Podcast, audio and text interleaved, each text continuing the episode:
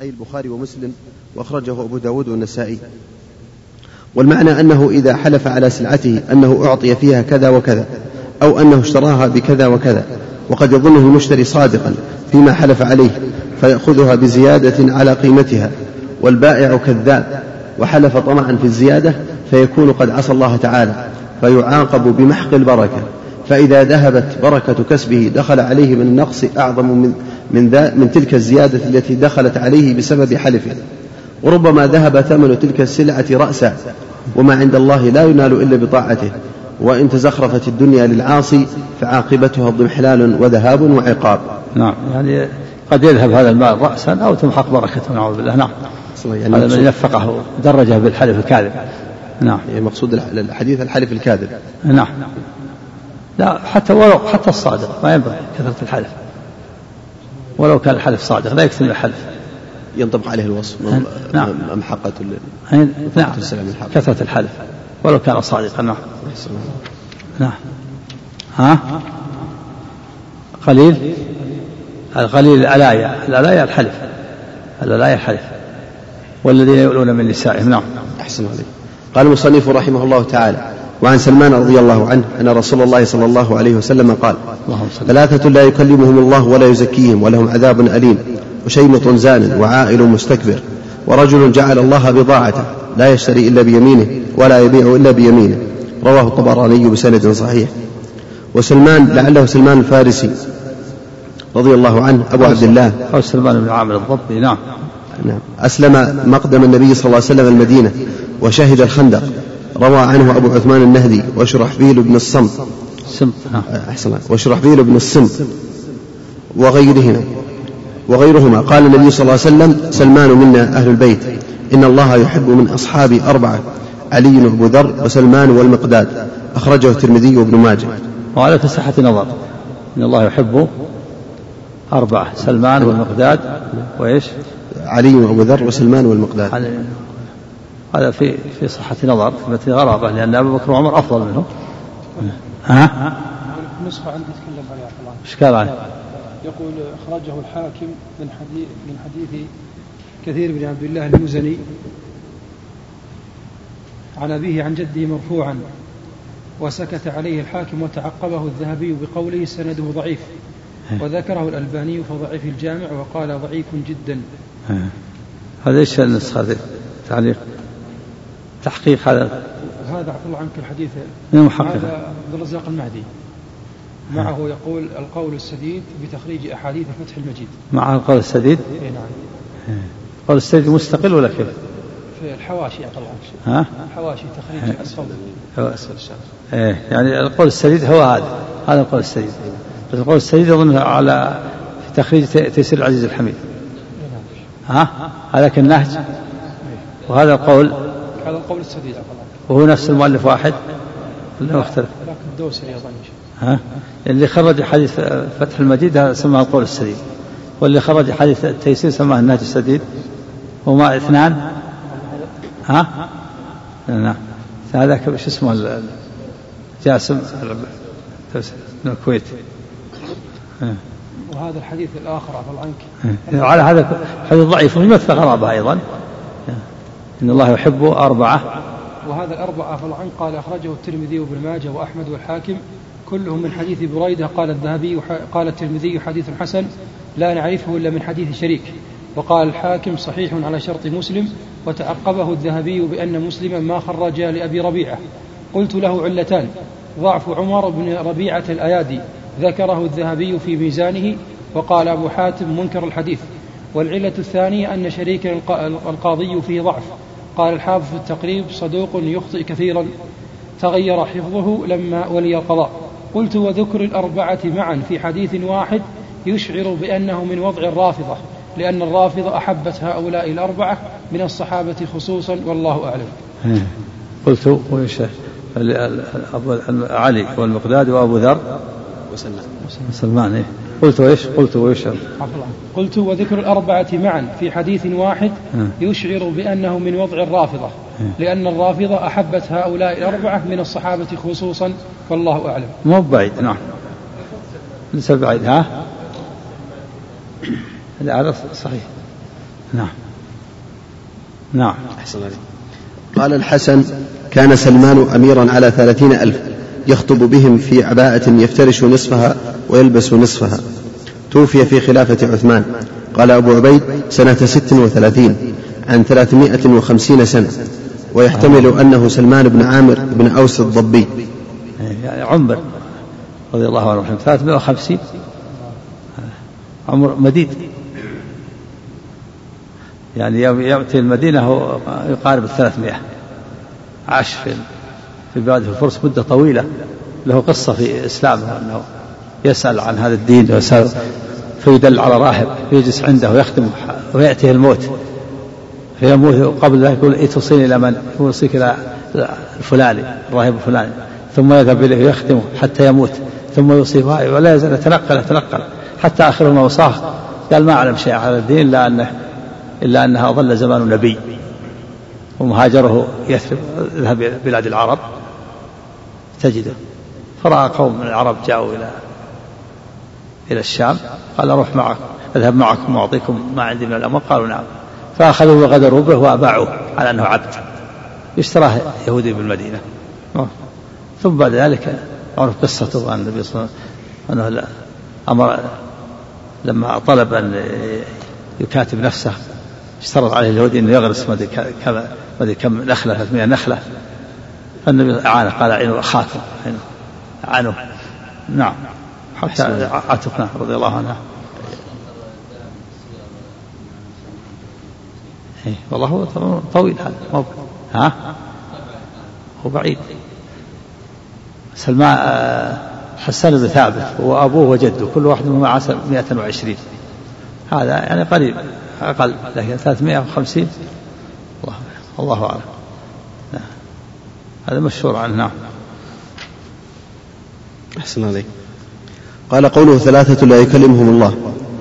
نفي كلام الرب تعالى وتقدس عن هؤلاء العصاة دليل على أنه يكلم من أطاعه وأن الكلام صفة من صفات كماله. نفي إيش؟ نفي الكلام. قال نفي كلام الرب تعالى وتقدس عن هؤلاء العصاة دليل على أنه يكلم من أطاعه نعم. وأن الكلام صفة من صفات كماله. والأدلة على ذلك من الكتاب والسنة. أظهر شيء وأبينه. وأظهر شيء وأبينه. هذا هو الذي عليه أهل السنة والجماعة من المحققين. قيام الأفعال بالله سبحانه وأن الفعل يقع بمشيئته تعالى وقدرته شيئا فشيئا ولم يزل متصفا به. نعم. فهو حادث الأحاد قديم النوع. يعني الكلام كلام حادث النوع قديم الأحاد. حادث الأحاد قديم النوع. يعني نوع الكلام قديم وأما أفراده فهي حادثة. يتكلم متى شاء. يكلم المؤمنين يكلم آدم في يوم القيامة يكلمهم في الجنة. نعم. أحسن الله قال فهو حادث الآحاد قديم النوع كما يقول ذلك أئمة أصحاب الحديث وغيرهم من أصحاب الشافعي وأحمد وسائر الطوائف. كما قال تعالى إنما أمره إذا أراد شيئا أن يقول له كن فيكون. فأتى بالحروف الدالة على الاستقبال والأفعال الدالة على الحال والاستقبال أيضا. نعم. إنما إذا إذا أراد شيئا يقول كن. هذا يدل عنه بحرف وصوت خلاف الأشاعرة الذي يقول الكلام ما في حرف ولا صوت. الكلام مع النفسي قائم بنفس الرب. قالوا إن الله ما تكلم بالقرآن الاشاعره كيف؟ قالوا إن اللي تكلم جبريل أو محمد. والله لا يتكلم جعله أخرس.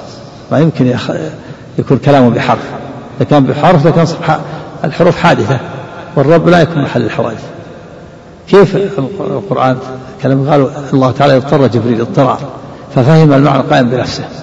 اضطر إلى أن يفهم المعنى القائم بنفسه فعبر عنه بهذا القرآن. فالقرآن عبارة عبر بها جبريل عما في نفس الله. فاللفظ من جبريل والمعنى من الله. فهم هكذا يقولون. ومنهم من قال إن العبارة من محمد حروف. ومنهم من قال طائفتان من الأشاعرة أن جبريل أخذ من اللوح المحفوظ.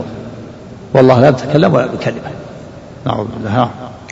هذا الشاعر اللي هو أقرب طرف إلى أهل السنة. هذا كلام مذهب في الكلام. نعم. نعم. قال وذلك في القرآن كثير. قال شيخ الإسلام رحمه الله فإذا قالوا لنا يعني النفاة فهذا يلزم فهذا يلزم أن تكون الحوادث قائمة به. قلنا ومن أنكر هذا قبلكم من السلف والأئمة. ونصوص القرآن والسنة تتضمن ذلك مع تصريح العقل. ولفظ الحوادث مجمل فقد يراد به الأمراض والنقائص. والله منزه يراد ذلك. به الأعراض قال ولفظ الحوادث مجمل يراد به الأمراض والنقائص.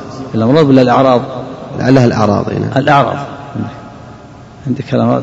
اي نعم خطأ. طباعة لا لا الأعراض الشيء الذي يعرض نعم ها؟ نعم هذا هو الصواب. نعم ما في إشكال. الأعراض نعم. نعم أحسن. قال ولفظ الحوادث مجمل فقد يراد به الأعراض والنقائص. والله منزه عن ذلك ولكن يقوم به ما شاء من كلامه وأفعاله ونحو ذلك مما دل عليه الكتاب والسنة. والقول الصحيح قول أهل العلم الذين يقولون لم يزل متكلما إذا شاء كما قال ابن مبارك وأحمد بن حنبل وغيرهما من أئمة السنة. انتهى. نعم وقوله كن فيكون هذا أمر ومكون من حرفين كن. هذا يرد على شاعر يقول لا يكون بحرف وأمر في المستقبل إن الله يتكلم. إنما يتكلم مثلا إنما أمره إذا أراد شيئا يقول له كن فيكون. هذا في الرد على قولهم إنه لا يكون بحرف.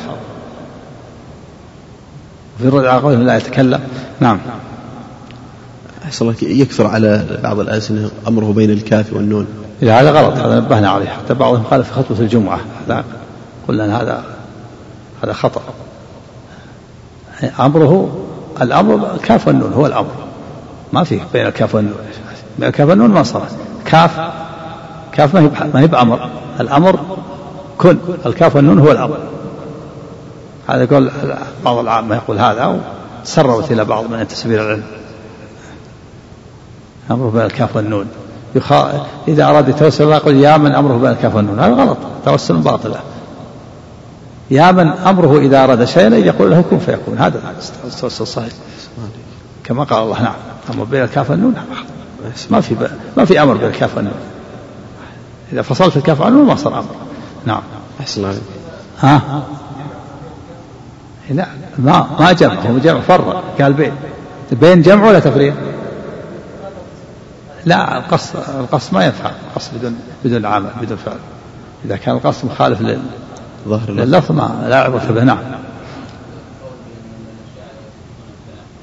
أي هم يثبتون لكن لا ما أثبتوا على, على انه معنى النفس. ما أثبتوا على على الصفة الحقيقية نعم. هي من الصفات السبع. كلام من الصفات السبع الحياة والكلام والبصر والسمع والإرادة والعلم والقدرة. هذه السبع ليست على الأشاعرة. منها الكلام لكن الكلام على أنه على أنه مع النفس. الحقيقة يصير ست يعني ما أثبت الكلام. والفرق بينهم وبين المعتزلة المعتزلة يقولون اللفظ والمعنى مخلوق. والأشاعرة يقولون اللفظ مخلوق والمعنى من الله. نصف مذهب الأشاعرة المعتزلة. نعم. أحسن الله. والمعنى من الله واللفظ من الرسول أو من جبريل. نعم. قلت ومعنى قيام الحوادث به تعالى قدرته عليها وإيجاده لها بمشيئته وأمره والله أعلم. قوله ولا يزكيهم ولهم عذاب أليم. لما عظم ذنبهم عظمت عقوبتهم فعوقبوا بهذه الثلاث التي هي أعظم العقوبات. قوله أشيمط زال صغره تحقيرا له. شيمط تصغير أشمط. أصلا يقول أشمط يعني اللي شمط في الشيء. صار أشيمط تصغير تحقير له. كيف يقع؟ وهو في هذه الحال في هذه السن. نعم. تحقير الله يدل على حبه الفواحش نعم. قال وذلك لأن داعي المعصية ضعف في حقه. فدل على أن الحامل له على الزنا محبة المعصية والفجور وعدم خوفه من الله. أعوذ بالله. وضعف الداعي إلى المعصية مع فعلها يوجب تغليظ العقوبة عليها. يوجب تغليظ تغليظ العقوبة عليه. بخلاف الشاب فإن قوة داعي الشهوة منه قد يغلبه مع خوفه من الله وقد يرجع على نفسه بالندم ولومه على المعصية فينتهي ويراجع. وكذلك العائل المستكبر ليس له ما يدعوه إلى الكبر لأن الداعي إلى الكبر في الغالب كثرة المال والنعم والرياسة. والعائل الفقير لا داعي له إلى أن يستكبر فاستكباره مع عدم الداعي إليه يدل على أن الكبر طبيعة له كامن في قلبه فعظمت عقوبته لعدم الداعي إلى هذا الخلق الذميم الذي هو من أكبر المعاصي. وهو الكبر نعم. قوله ورجل جعل الله بضاعته بنصب الاسم الشريف. هذا الشاهد من حديث الترجمة نعم. أي الحلف به جعله بضاعته لملازمته له وغلبته عليه. كأنه صار هو البضاعة كأن الحلف هو البضاعة البضاعة السلعة. لكن لكثرة حلفه وغلبته عليه صار كأن الحلف هو نفس البضاعة. نعم. أحسن عليك. وهذه أعمال تدل على أن صاحبها إن كان موحدا فتوحيده ضعيف وأعماله ضعيفة. بحسب ما قام بقلبه وظهر على لسانه وعمله من تلك المعاصي العظيمة على قلة الداعي إليها. نسأل الله السلامة والعافية ونعوذ بالله من كل عمل لا يحبه ربنا ولا يرضاه قال المصنف رحمه الله تعالى وفي الصحيح عن عمران بن حصين رضي الله عنه قال قال رسول الله صلى الله عليه وسلم خير أمتي قرني ثم الذين يلونهم ثم الذين يلونهم. قال عمران فلا أدري أذكر بعد قرنه مرتين أو ثلاثا ثم إن بعدكم قوم يشهدون ولا يستشهدون ويخونون ولا يؤتمنون وينذرون ولا يوفون ويظهر فيهم السمن قوله في الصحيح أي صحيح مسلم وأخرجه أبو داود والترمذي ورواه البخاري بلفظ خيركم. قوله خير أمتي قرني لفضيلة أهل ذلك القرن. لفضيلة نعم. نعم. لفضيلة أهل ذلك القرن في العلم والإيمان والأعمال الصالحة التي يتنافس فيها المتنافسون نعم ويتفاضل فيها العاملون. وهذا جيل الصحابة اللي فيهم النبي صلى الله عليه وسلم هم أفضل أفضل القرون. نعم. لفضيلة؟ أحسن عليك. قال لفضيلة أهل ذلك القرن نعم. في العلم والإيمان والأعمال الصالحة التي يتنافس فيها المتنافسون ويتفاضل فيها العاملون. فغلب الخير فيها وكثر أهله وقل الشر فيها وأهله واعتز فيها الإسلام والإيمان وكثر فيه العلم والعلماء. ثم الذين يلونهم فضلوا على من بعدهم لظهور الإسلام فيهم وكثرة الداعي إليه والراغب فيه والقائم به. نعم وما ظهر فيه من البدع أنكر واستعظم وأزيل كبدعة الخوارج والقدرية والرافضة. فهذه البدع وإن كانت قد ظهرت فأهلها في غاية الذل والمقت والهوان والقتل في من عاند منهم ولم يتب. ولهذا قتل الجهم بن صفوان وقتل الجعد بن درهم قتل الجعد بن درهم بفتوى من علماء زمانه كأكثر من التابعين قتله خالد بن عبد الله القسري وقتل الجهم بن صفوان قتله سلم بن الأحوز أمير خراسان نعم. مالك. قوله فلا أدري أذكر بعد قرنه مرتين أو ثلاثة. هذا شك من راوي الحديث عمران بن حصين رضي الله عنه. والمشهور في الروايات أن القرون المفضلة ثلاث الثالث دون الأولين في الفضل لكثرة ظهور البدع فيه. لكن العلماء متوافرون والإسلام فيه ظاهر والجهاد, والجهاد فيه قائم. ثم ذكر ما وقع بعد الثلاثة من الجفاء في الدين وكثرة الأهواء. فقال ثم إن بعدكم قوم يشهدون ولا يستشهدون. لاستخفافهم بأمر الشهادة وعدم تحريهم للصدق وذلك لقلة دينهم وضعف إسلامهم. قوله ويخونون ولا يؤتمنون.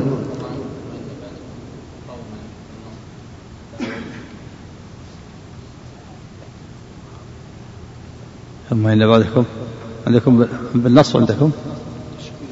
ها؟ ها. عندي بالرفع في كلها الحالة ثم إن بعدكم يحتمل قوم أن تكون آه، هي الاسم بعد مؤخر إن بعدكم قوم في كلام إسلام ثم إن إيش؟ ثم إن بعدكم كذا؟ نعم ثم إن بعدكم قوم قوم. كذا في المت... في في الحديث. إيه؟ وكذلك في الشرح. بعدكم قوم. إن بعد اسم اسمها اسمها منصوب والخبر مرفوع. إن بعدكم قوم. إن تنصب الاسم ترفع الخبر. ثم إن بعدكم قوم. الشرح نعم. أحسن. ذكر الشيخ محمد رحمه الله قال في رواية البخاري ثم إن بعدكم قوما بنصب قوما. وهذا لا إشكال فيه لكن في هذه الرواية برفع قوم فيه إشكال لأن قوم اسمه إن وقد اختلف العلماء في هذا. فقيل على لغة ربيعة الذين لا يقفون على المنصوب بالألف فلم يثبت فلم يثبت الكاتب الألف فصارت قوم. وهذا جواب ليس بسديد قيل فقيل نعم فقيل على لغة ربيعة. الذين لا يقفون على المنصوب بالألف. قوم قوم. فلم يثبت فلم يثبت الكاتب الألف فصارت قوم.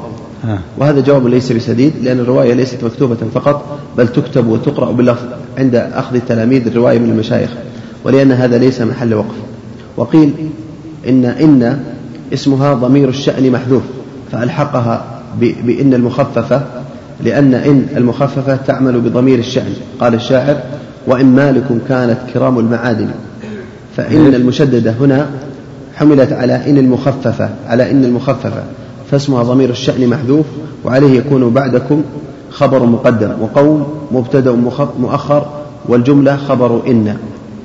وقيل إن هنا بمعنى نعم أو نعم فيكون المعنى ثم نعم بعدكم قوم كذا. وهذا فيه تكلف. والظاهر القول الثاني إن صحت الرواية. والثاني إيش وهو؟ أن اسمها ضمير الشأن.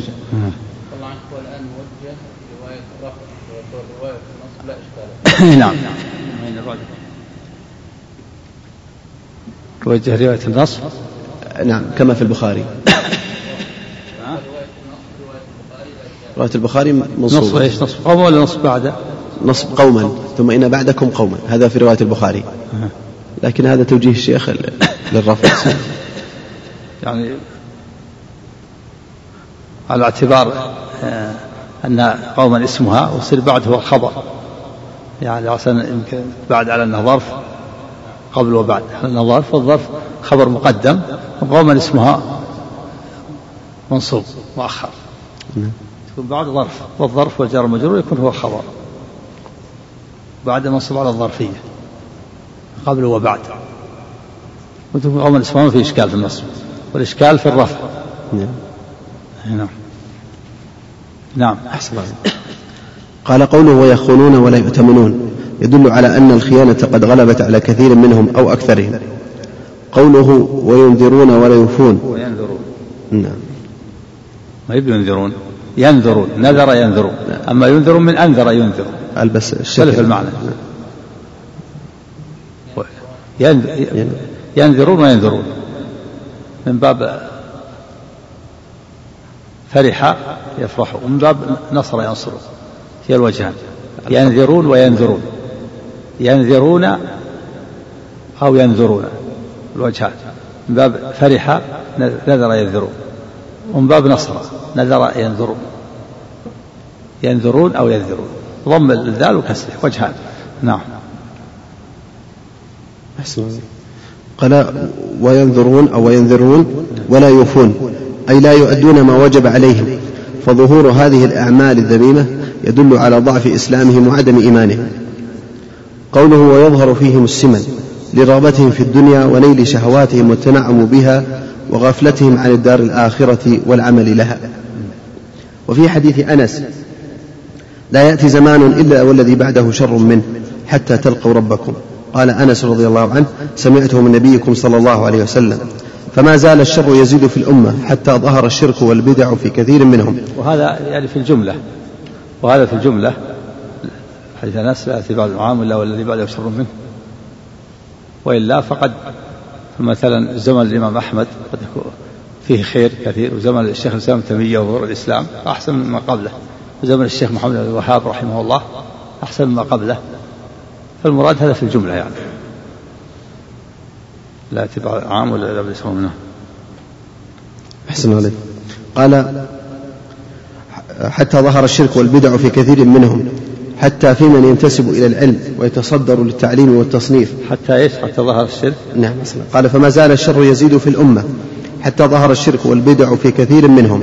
نعم. حتى في من ينتسب إلى العلم ويتصدر للتعليم والتص- والتصنيف. لا حول ولا قوة قلت بل قد دعوا إلى الشرك والضلال والبدع وصنفوا في ذلك نظما ونثرا فنعوذ بالله من موجبات غضبه. قال المصنف رحمه الله تعالى وفيه عن ابن مسعود رضي الله عنه أن النبي صلى الله عليه وسلم قال خير الناس قرني ثم الذين يلونهم ثم الذين يلونهم.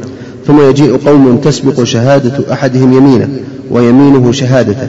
قال إبراهيم كانوا يضربوننا على الشهادة والعهد ونحن صغار قلت وهذا وهذه حال من صرف رغبته إلى الدنيا ونسي المعاد. فخف أمر الشهادة واليمين فخف أمر الشهادة واليمين عنده تحملا وأداء لقلة خوفه من الله وعدم مبالاته بذلك. وهذا هو الغالب على الأكثر والله المستعان. نعم لا يبالي الشهادة واليمين. تسبق أحدهم يعني خف الشهادة واليمين فلا يبالي. يقدم الشهادة ويقدم اليمين. جاهز. متى طلبت شهادة يعطيك شهادة. طلبت يمين يعطيك يمين. هذا يدل على ضعف الإيمان. نعم. أحسن. قال فإذا كان هذا قد وقع في الصدر الأول ففيما بعده أكثر بأضعاف فكن من الناس على حذر. قوله قال إبراهيم هو النخعي كانوا يضربوننا على الشهادة والعهد ونحن صغار وذلك لكثرة علم التابعين وقوة إيمانهم ومعرفتهم بربهم وقيامهم بوظيفة الأمر بالمعروف والنهي عن المنكر لأنه من أفضل الجهاد ولا يقوم الدين إلا به. وفي هذا الرغبة في تمرين الصغار على طاعة ربهم ونهيهم عما يضرهم. نعم. وذلك فضل الله يؤتيه من يشاء. يمرر الصغار كما كما في الحديث مر عليكم صلاة السبع للتبريد معلوم أن بالسبع وبالعشر ما تجب عليه الصلاة لكن هذا باب التمرين والتعليم حتى يتعود عليها. يتعود على أعمال الخير يتعود على الكلام الطيب يتعود على الصلاة يتعود على عدم الحلف وعدم الشهادة الزور. نعم. أحسن عليك. حتى إذا بلغ يكون هذه ترسخت هذه الأشياء في نفسه واعتاد فعل الخير وابتعد عن الشر. نعم.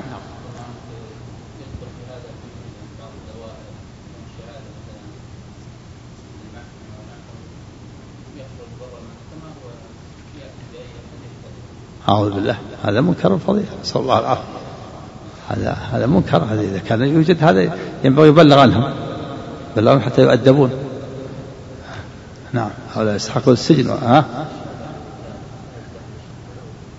إيه. إيه. الشهادة عاد لا بأس. إذا كان معروف إذا كان معروف الشخص يشهده معروف يعرف الشخص. ها؟ إيه. على كل حال لابد يتأمل يعرف أنه هذا هو حقيقة ما يكون في تزوير. نعم. أحسن عليك. قال وفي هذا الرغبة في تمرين الصغار على طاعة ربهم ونهيهم عما يضرهم وذلك فضل الله يؤتيه من يشاء والله ذو الفضل العظيم. قال المصنف رحمه الله فيه مسائل. الأولى الوصية بحفظ الأيمان. احفظوا أيمانكم. نعم. الثانية الإخبار بأن الحلف منفقة للسلعة ممحقة للبركة. نعم. الثالثة الوعيد الشديد في من لا يبيع ولا يشتري إلا بيمينه. نعم. الرابعة التنبيه على أن الذنب يعظم مع قلة الداعي. نعم. الخامسة ذم الذين يحلفون ولا يستحلفون أو يستحلفون. نعم ذم مع قلة الداعي مثل شيبة زان وعين مستكبر نعم. السادسة ثناؤه صلى الله عليه وسلم على القرون الثلاثة أو الأربعة وذكر ما يحدث بعدهم. السابعة ذم الذين يشهدون ولا يستشهدون. الثامنة كون السلف يضربون الصغار على الشهادة والعهد. باب ما جاء في ذمة الله وذمة رسوله. أحسن الله عليك نعم. بسم الله الرحمن الرحيم. الحمد لله رب العالمين. صلى الله وسلم وبارك على نبينا محمد وعلى آله وصحبه أجمعين. قال الشيخ الإمام المجدد محمد بن عبد الوهاب رحمه الله تعالى باب ما جاء في ذمة الله وذمة رسوله. نعم وقول الله تعالى وأوفوا بعهد الله إذا عهدتم ولا تنقضوا الأيمان بعد توكيدها وقد جعلتم الله عليكم كفيلا إن الله يعلم ما تفعلون. وعن بريدة رضي الله عنه قال كان رسول الله صلى الله عليه وسلم إذا أمر أميرا على جيش أو سرية أوصاه في خاص أوصاه في خاصته بتقوى الله ومن معه من المسلمين خيرا فقال اغزوا بسم الله في سبيل الله قاتلوا من كفر بالله اغزوا ولا تغلوا ولا تغدروا ولا تمثلوا ولا تقتلوا وليدا وإذا لقيت عدوك من المشركين فادعهم إلى ثلاث خصال أو خلال فأيتهن أجابوك فاقبل منهم فأيتهن ما أجابوك أحسن عليك. فأيتهن, فأيتهن ما أجابوك فاقبل منهن وكف عنهن. فاقبل. قال فاقبل منهم وكف عنهم. نعم. ثم ادعهم إلى الإسلام. فإن, فإن أجابوك فاقبل منهم. ثم ادعهم إلى التحول من دارهم إلى دار المهاجرين. وأخبرهم إنهم إن فعلوا ذلك فلهم ما للمهاجرين وعليهم ما على المهاجرين. فإن أبوا أن يتحولوا منها فأخبرهم أنهم يكونون كأعراب المسلمين. يجري عليهم حكم الله تعالى. ولا يكون لهم في الغنيمة والفيء شيء إلا أن يجاهدوا مع المسلمين. فإنهم أبوا فاسألهم الجزية. فإنهم أجابوك فاقبل منهم وكف عنهم. فإنهم أبوا فاستعن بالله وقاتلهم. وإذا حاصرت أهل حصن فأرادوك أن تجعل لهم ذمة الله وذمة نبيه. فلا تجعل لهم ذمة الله وذمة نبيه. ولكن اجعل لهم ذمتك وذمة أصحابك. فإنكم إن تغفروا ذممكم وذمة إنكم أن أن تغفروا نعم. عندي بالكسرة أحسن عليك أن مصر تؤول معه. نعم. فإنكم أن تغفروا ذممكم وذمة أصحابكم. أهون من أن تغفروا ذمة الله وذمة نبيه. وإذا حاصرت أهل حصن فأرادوك أن تنزلهم على حكم الله فلا تنزلهم ولكن أنزلهم على حكمك فإنك لا تدري أتصيب فيهم حكم الله أم لا. رواه مسلم. هذا باب باب. ثم قال باب ما جاء في الإقسام على الله. قال المصنف رحمه الله عن عن جندب بن عبد الله قال قال رسول الله صلى الله عليه وسلم قال رجل والله لا يغفر الله لفلان. فقال الله عز وجل من ذا الذي يتألى علي ألا أغفر لفلان؟ إني قد غفرت له وأحبطت عملك رواه مسلم. وفي حديث أبو هريرة أن القائل كان رجل عابد. قال أبو هريرة تكلم بكلمة. تكلم بكلمة أحبطت دنياه ذهبت. أوبقت. أوبقت دنياه وآخرته. بسم الله الرحمن الرحيم الحمد لله رب العالمين وصلى الله وسلم وبارك على عبد الله ورسول نبينا محمد وعلى آله وصحبه أجمعين. أما بعد قال الإمام المجدد الشيخ محمد بن عبد الوهاب رحمه الله في كتاب التوحيد. باب ما جاء في ذمة الله وذمة نبيه. وقول الله تعالى وأوفوا بعهد الله إذا عاهدتم ولا تنقضوا الأيمان بعد توكيدها. قد جعلتم الله عليكم كفيلا إن الله يعلم ما تفعلون. وعن بريدة رضي الله عنه أن النبي صلى الله عليه وسلم كان إذا أمر أميرا على جيش أو سرية أوصاه بتقوى الله ومن معه من المسلمين خيرا. فقال اغزوا بسم الله في سبيل الله. قاتلوا من كفر بالله. اغزوا ولا تغلوا ولا تغدروا ولا تمثلوا ولا تقتلوا وليدا. وإذا لقيت عدوك من المشركين فادعهم إلى ثلاث خصال أو خلال ثم ادعهم إلى الإسلام. فإن أجابوك فاقبل منهم ثم ادعهم إلى التحول من دارهم إلى دار المهاجرين. فإنهم أجابوا فأخبرهم أن لهم مال المهاجرين وعليهم مع المهاجرين. فإن أبوا أن يتحولوا فأخبرهم أن يكون أنهم يكونون كأعراب المسلمين ولا يكون لهم في الغنيمة والفيء شيء. فإنهم أبوا فاسألهم الجزية فإن أجابوك فاقبل عنهم منهم وكف عنهم فإن أبوا فاستعن بالله وقاتلهم. وإذا حاصرت عدوك وإذا حاصرت أهل حصن فأرادوك أن تجعل لهم ذمة الله وذمة نبيه فلا تجعل لهم ذمة الله وذمة نبيه ولكن اجعل لهم ذمتك وذمة أصحابك. فإنكم أن تغفروا أن تغفروا ذممكم وذمة أصحابكم أهون من أن تغفروا ذمة الله وذمة نبيه.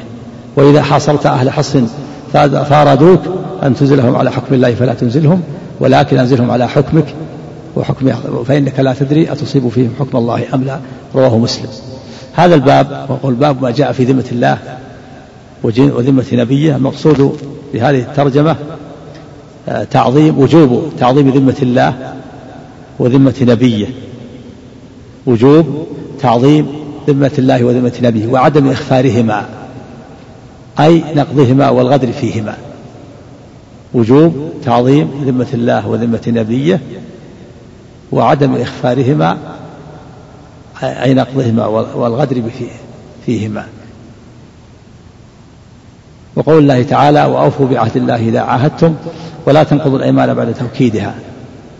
في هذه الآية أمر الله تعالى بالوفاء بالعهود والمواثيق وحفظ الأيمان المؤكدة. قال وأوفوا بعهد الله إذا عهدتم ولا تنقضوا الأيمان بعد توكيدها. وقوله ولا تنقضوا الأيمان بعد توكيدها لا ينافي آه الأمر بحفظ الأيمان والأمر بالكفارة إذا حلف. لأن المراد بالأيمان هنا المراد بها الأيمان الداخلة في العهود والمواثيق. وليس المراد بها الأيمان التي التي تكفر وإنما المراد بها الأيمان المراد بالأيمان العهود الأيمان الداخلة في العهود والمواثيق. لا الأيمان التي تحفظ وتكفر الأيمان التي يحلف فيها الإنسان على شيء من فعل البر وما أشبهه فإن هذه هي التي يحنث فيها. أما المراد هنا لا تنقض الأيمان بتوكيدها الأيمان الداخلة في العهود والمواثيق. هذه لا تنقض. أما الأيمان التي يحلف فيها الإنسان على فعل بر على ترك فعل بر أو ما أشبه ذلك فإن هذه هي هي التي مأمور بحفظها والتي يجوز التكفير. التكفير إذا حنث فيها. يحنث بل هو مأمور بالحنث فيها. أي الأيمان غير الداخلة في العهود والمواثيق. والأيمان التي يحلف فيها الإنسان ويؤمر بحفظها. أما الأيمان الداخلة في العهود والمواثيق فهذه هي التي نهى الله عن نقضها يقول أوفوا بالعهود ولا تنقضوا الأيمان بعد توكيدها. وقد جعلتم الله عليكم كفيلا. إن الله يعلم ما تفعلون. توعد على نقضها. وأوفوا بعهد الله إذا عاهدتم. ولا تنقضوا الأيمان بعد توكيدها. وقد جعلتم الله عليكم كفيلا. يعني أخذتم العهد والميثاق وأبردتم عهدا وميثاقا. والله كفيل بذلك. فهو ولهذا ختم بقوله وقد جعلتم الله عليكم كفيلا. إن الله يعلم ما تفعلون. يعني وسيجازيكم على نقضكم الأيمان الداخلة في العهود والمواثيق. إن الله يعلم ما تفعلون. تهديد ووعيد. ختمها بالتهديد والوعيد. دل على أنه لا يجوز نقض الأيمان الداخلة في العهود والمواثيق. أما الأيمان التي يحلفها الإنسان فيما بينه وبينه وفيما بينه وبين إخوانه فهذه هي التي أمر الله بحفظها وهي التي إذا حلف على ترك بر فله أن يحنث ويكفر. ثم قال المؤلف رحمه الله وعن بريدة وبريدة بن الحصين رضي الله عنه أن النبي صلى الله عليه وسلم كان إذا أمر أميرا على سرية أو جيش في مشروعية تأمير الأمراء على الجيوش السرايا من قبل الإمام. وفي مشروعية الجهاد في سبيل الله وإرسال البعوث والسرايا وأن إمام المسلمين يبعث البعوث ويجيش الجيوش وتنطلق السرايا من الجيوش ويؤمر ويؤمر الإمام عليهم أمراء. يعني على الجيش أمير وعلى السرية أمير يرجعون إليه. يجب عليه الأمير أن ينصح لهم ويجب عليهم السمع والطاعة. فكان وكلمة كان تشعر بالاستمرار والدوام كان النبي صلى الله عليه وسلم إذا أمر أميرا على سرية أو جيش. في مشروعية تأمير الأمراء على السرايا والجيوش مشروعية بعث السرايا والجهاد. مشروعية جهاد الكفار. انتقل العلماء أن الجهاد يجب على الأمة. يكون قال بعضهم في العام مرة. يعني مع القدرة. أنه يجب على المسلمين أن يجاهدوا. ولو في العام مرة. أما الأشخاص الشخص فلا يجب أن يكون الجهاد واجبا عليه إلا في ثلاث حالات. الحالة الأول إذا دهم العدو بلدا من بلاد المسلمين فإنه يجب عليهم أن يدافعوا عن أنفسهم. ولا يحتاج إذن الوالدين ولا غيرهما. والرجال والنساء. فإن لم يندفع وجب على من حولهم من البلدان. والحالة الثانية أن يستمثل الإمام شخص أو أشخاص فيكون فرض عين. والحالة الثالثة إذا وقف في الصف فليس له أن يفر ويخذل إخوانه فهذه الحالات يكون الجهاد فرض كفاية. وما عداه يكون سنة ومستحب. مرغب فيه وذروة سلام الجهاد. أما الأمة قالوا الأمة عليها أن تجاهد في العام مرة. وإلا فإنه إذا ترك الغزو غزو. بل لم يغزو غزي. إذا ترك غزو الكفار غزاهم الكفار. كما هو الواقع في الآن الكفار غزوا المسلمين. ف ولكن هذا يعني ونسأل الله سبحانه وتعالى أن نسأل الله سبحانه وتعالى أن يوفق المسلمين لاتحاد الكلمة جمع الكلمة و وتصحيح العقيدة واجتماع الصف والكلمة. نسأل الله أن ينصرهم على أعدائهم والمسلمون بحاجة إلى إلى تصحيح العقيدة وإلى التحاكم إلى شرع الله وإلى اجتماع الكلمة. كان النبي صلى الله عليه وسلم إذا أمر أميرا على جيش أو سرية أوصاه ومن معه أوصاه بتقوى الله ومن معه من المسلمين خيرا. في مشروعية وصية الإمام للجيش الذي يعقده وللسرية يوصيهم بتقوى واتقوا الله اتقوا الله واحذروا من المعاصي. فإن المعاصي التي تصدر من الجيوش ومن أفراد الجيوش هي سبب تسليط الأعداء عليهم. كما قال الله تعالى في أفضل جيش وأعظم جيش وفيهم رسول الله أفضل الناس أصيبوا. كما قال الله تعالى أولما أصابتكم مصيبة؟ قد أصبتم مثلها. قلتم أن هذا قل هو من عند أنفسكم. فإذا كان هذا أفضل جيش وفيهم رسول الله أفضل الناس يقال لهم أصبتم من قبل أنفسكم بسبب المعصية وإخلال الرماة فكيف بغيرهم؟ من باب أولى.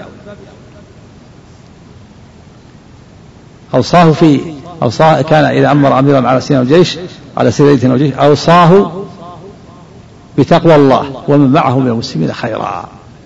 هكذا ينبغي الولاة والأمراء في كل زمان وفي كل مكان أن يوصوا أمراء الجيوش بتقوى الله بعد أن يعقدوا الجيوش.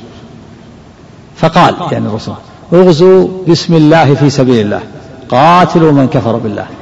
اغزوا في سبيل الله. فيه أن الغزو والقتال إنما هو لإعلاء كلمة الله ولذا قال في سبيل الله.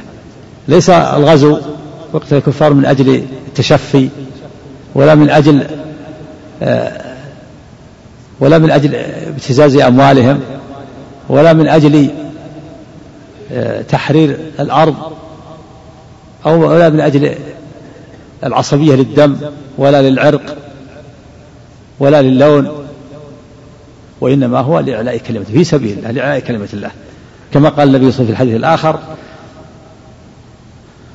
لما سئل عن الرجل يقاتل شجاعة والرجل يقاتل رياء والرجل يقاتل حمية والرجل يقاتل ليرى مكانه أي ذلك في سبيل الله؟ ليرى مكانه وأي ذلك في سبيل الله؟ فقال عليه الصلاة والسلام من قاتل لتكون كلمة الله هي العليا فهو في سبيل الله. فلا بد أن يكون القتال لإعلاء كلمة الله. ولهذا قال اغزوا بسم الله يعني مستعينين بسم الله في الاستعانة بسم الله وذكره. كما قال الله سبحانه وتعالى يا أيها الذين آمنوا إذا لقيتم فئة فاثبتوا واذكروا الله كثيرا لعلكم تفلحون. فلا بد من أكثر من ذكر الله ولا بد من الاستعانة بالله والاستعانة بسم الله. فإذا من الفوائد أن الاستعانة بالله والاستعانة بسم الله وأن الغزو وقتال الكفار إنما هو لإعلاء كلمة الله ولهذا قال اغزوا في سبيل الله بسم الله قاتلوا من كفر بالله قاتلوا من كفر بالله. القتال أمر قاتلوا أمر. والعلة قوله من كفر بالله. فعندنا حكم وعندنا علة.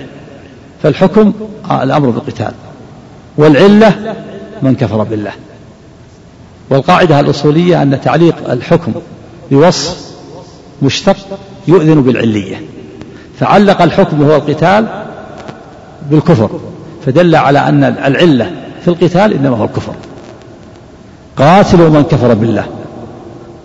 فالقتال إنما هو لأجل الكفر لا لأجل شيء آخر. نقاتلهم لأجل كفرهم نخرجهم من الظلمات إلى النور.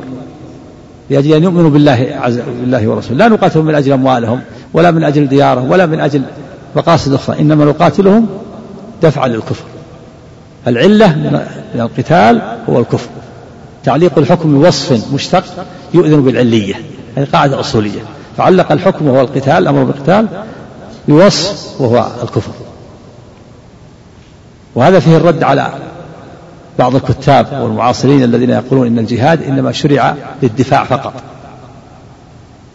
هذا باطل. الجهاد شرع للدفاع وشرع أيضا بدءا وهجوما. والدفاع وشرعيه الجهاد على ثلاثة مراحل. المرحلة الأولى الإذن بالقتال وهذا بعد الهجرة إلى المدينة وكان في مكة كان النبي منهيا عن القتال ومأمور بالصفح. فاعف عنهم واصفح فاصفح الصفح الجميل. فاصبروا وصابروا. أمر الله نبيه في مكة بالصبر.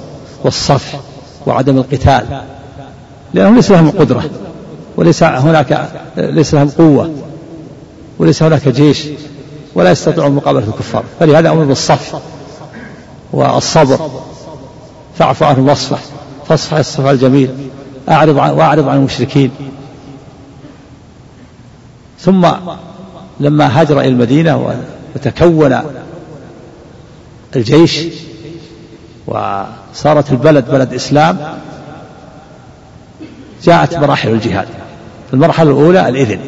قال الله تعالى أذن للذين يقاتلون بأنهم ظلموا وإن الله على نصرهم لقدير. هذه المرحلة الأولى الإذن الإذن بالقتال فقط. السماح والإذن والرخصة. في مكة ما في رخصة ولا إذن ولا سماح بالجهاد بل منهي منهي عن قتالهم ومأمور بالصبر والصف ثم المرحلة الثانية الأمر بالقتال للدفاع. قتال دفاع عن النفس قتال من قاتل وكف عن من لم يقاتل. وقاتلوا في سبيل الله الذين يقاتلونكم. ولا تعتدوا إن الله لا يحب المعتدين. فإن لم فإن اعتزلوكم فإن لم اعتزلوكم فإن اعتزلوكم. وألقوا إليكم السلام فما جعل الله لكم عليهم سبيلا. إذا اعتزلوكم وتركوكم فليس لكم أن تقاتلوهم. هذه المرحلة الثانية. قتال للدفاع. قتال من قاتل وكف عمل من قتل المرحلة الثانية القتال بدءا وهجوما. قتالهم وغزوهم في بلادهم بدءا وهجوما. كما في هذا الحديث قاتلوا من كفر بالله. وكما في قوله واقتلوهم حيث ثقفتموهم وأخرجوهم من حيث أخرجوكم. وكما في قوله سبحانه وتعالى فإذا انسلخ الأشهر الحرم فاقتلوا المشركين. وقال سبحانه وقاتلوا المشركين كافة كما يقاتلوكم كافة. هذه المرحلة الثالثة. وشرع بدءا وهجوما. فهذا فيه الرد على المعاصرين بعض الكتاب الذين يقولون يريدون أن يصانعوا المشركين ويوافقوهم ويتقربوا إليهم ويقول الجهاد ما شرع للدفاع ولم يشرع للهجوم. والإسلام ما يتشفى ولا يريد الدماء.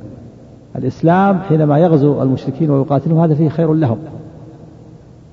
لأن لأن من أسلم منهم ومن أسر وأسلم هذا خير له. وفي الحديث عجبت أن عجب ربك من قوم يقادون إلى الجنة بالسلاسل.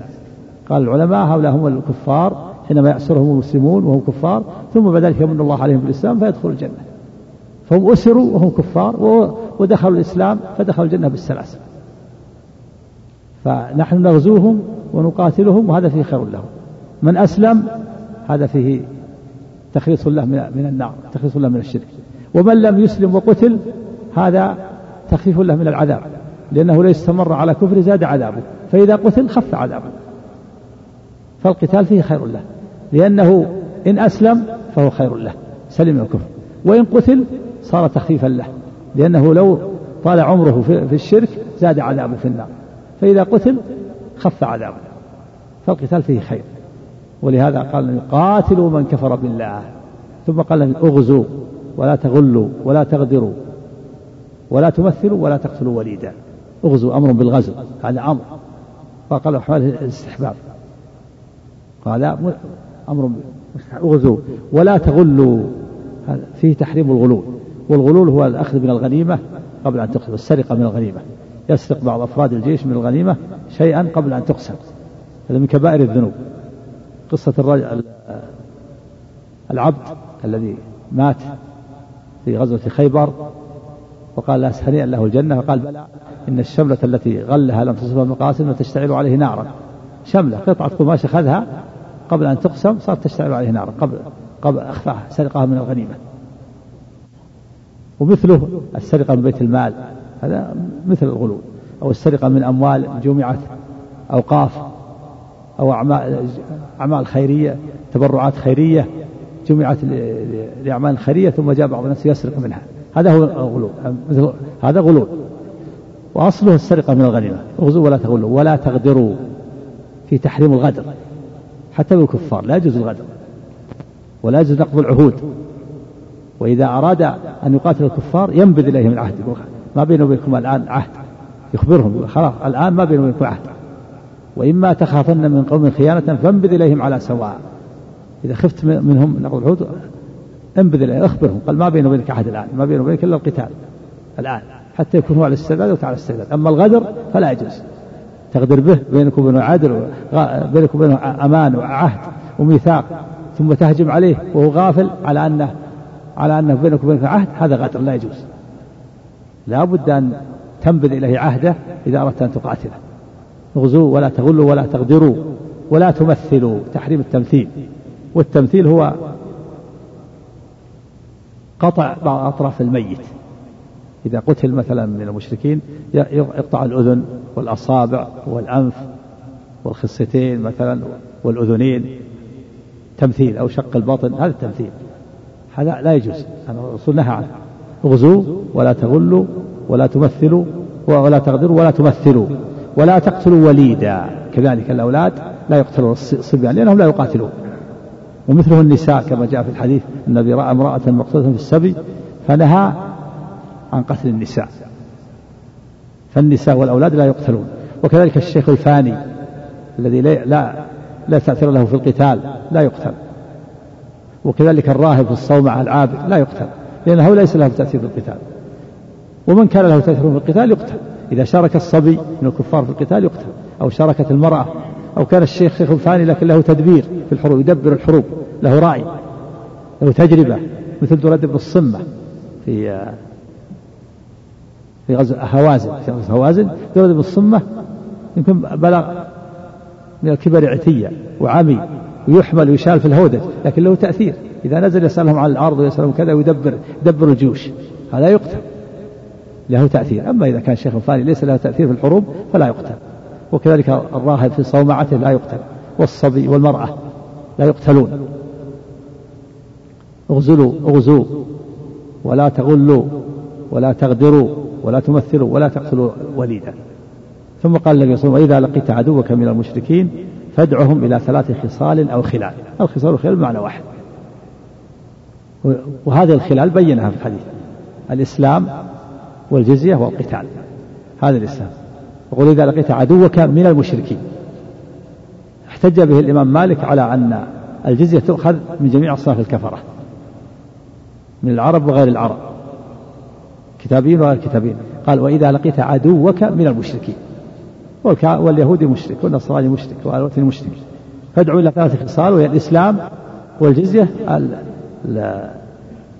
دعوا أولا إلى الإسلام والجزية والقتال. وذهب الإمام الشافعي رحمه الله والإمام أحمد والجمهور إلى أن هذا العموم مخصص بالآية الكريمة مخصص بأهل الكتاب وأن الجزية ما تؤخذ إلا من أهل الكتاب. يقول الله تعالى قاتلوا الذين لا يؤمنون بالله ولا باليوم الآخر ولا يحرمون ما حرم الله ورسوله ولا يدينون دين ولا يدينون دين الحق من الذين أوتوا الكتاب حتى يعطوا الجزية عن يد وهم صاغرون. فخص أخذ الجزية بأهل الكتاب. ودلت السنة على إلحاق أيضا المجوس. وأنها تؤخذ من الجزية لقول النبي صلى الله عليه وسلم سنوا بهم سنة أهل الكتاب. فالجمهور الشافعية والحنابلة وغيرهم ذهبوا إلى أن الجزية إنما خاصة بأهل الكتاب فتكون مخصصة لهذا الحديث. وأما الإمام مالك فقال نعم تؤخذ الجزية من أهل الكتاب وغير أهل الكتاب. أخذا بعموم الحديث. و ولا والإمام أبو حنيفة قال إنها تؤخذ الجزية من كل أحد إلا من العرب. من مشرك العرب لا تؤخذ منهم. لا يقبلون إلا الإسلام والسيف مشرك العرب سواء أهل الكتاب وغير أهل الكتاب. والصواب أن تخصيص أن وفي دليل على أن القرآن يخصص السنة. والسنة تخصص القرآن. فالحديث عام جاءت السنة وخصصته أخرجت من هذا العموم أهل الكتاب خصصت لأهل الكتاب. وأما غير أهل الكتاب فيخيرون بين شيئين بين الإسلام والسيف. الوثنيون يخيرون بين هذا بين الإسلام والسيف. إذا لقيت عدوك من المشركين فادعهم إلى ثلاث خصال أو خلال ثم ادعهم إلى الإسلام. كلمة ثم جاءت في صحيح مسلم وفي سنة أبو داود ليس في ثم والصواب حذفها ما لا معنى ثم هن الصواب حذف ثم. ادعهم إلى الإسلام. ادعوا إلى هذه الخصال أو ثلاث. بدأ بها فقال ادعوا إلى الإسلام. هذا الأمر الأول. كلمة ثم جاءت في صحيح مسلم لكن في سنة أبي داود سقطت والصواب سقوطها. ادعهم إلى الإسلام. فإنهم أجابوك فاقبل منهم. يعني إذا استجابوا للإسلام فاقبل منهم ثم ادعهم إلى التحول من دارهم إلى دار المهاجرين. وأخبرهم أنهم إن فعلوا ذلك فلهم ما للمهاجرين وعليهم ما على المهاجرين.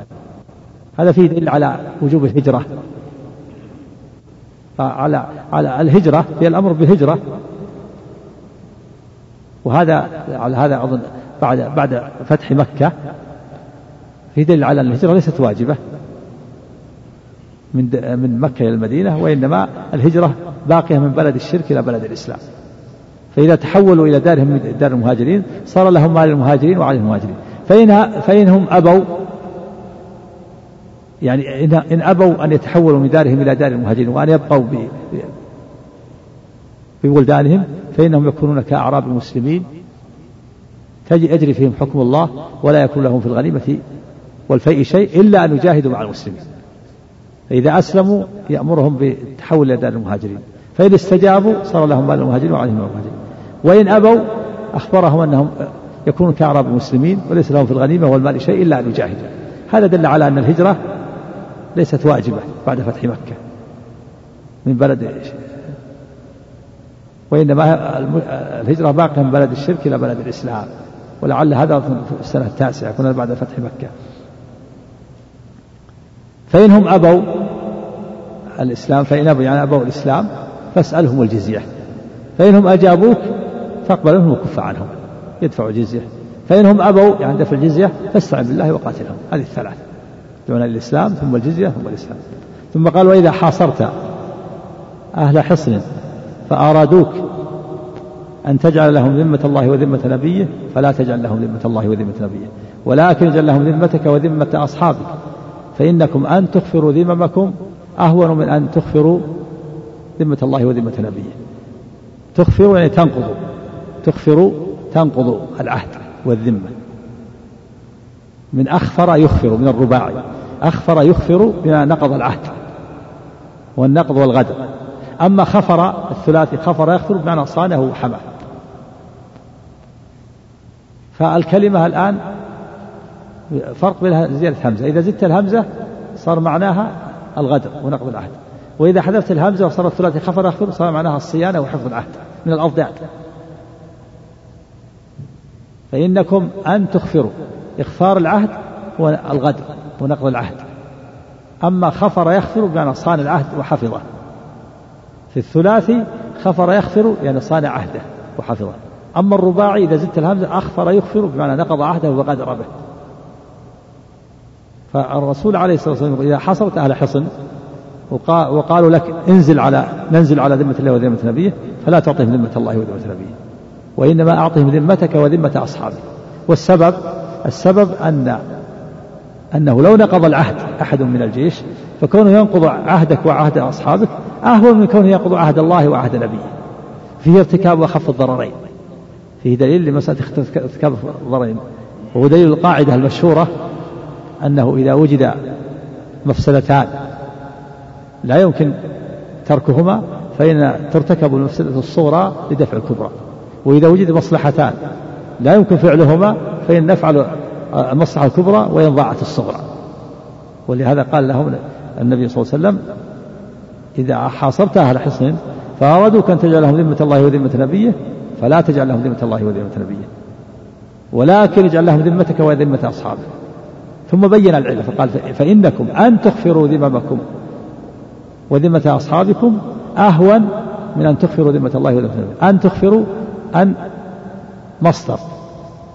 تؤول مع الفعل بمصدر والتقدير فإن إخفار ذممكم وذممة أصحابكم أهون من إخفار ذمة الله وذمة نبيه. أن تغفروا هذا تؤول تسبك أن المصدرية مع الفعل بمصدر مصدر إخفار. فإنكم فإن إخفار ذممكم وذمم أصحابكم أهون من إخفار ذمة الله وذمة نبيه. هذا في ارتكاب خف الضررين ودفع أعلى المفسدتين. وارتكاب أعلى المصلحتين. إذا لم يمكن فعلهما وكذلك إذا لم يمكن دفع المفسدتين. ثم قال وإذا حاصرت أهل حصن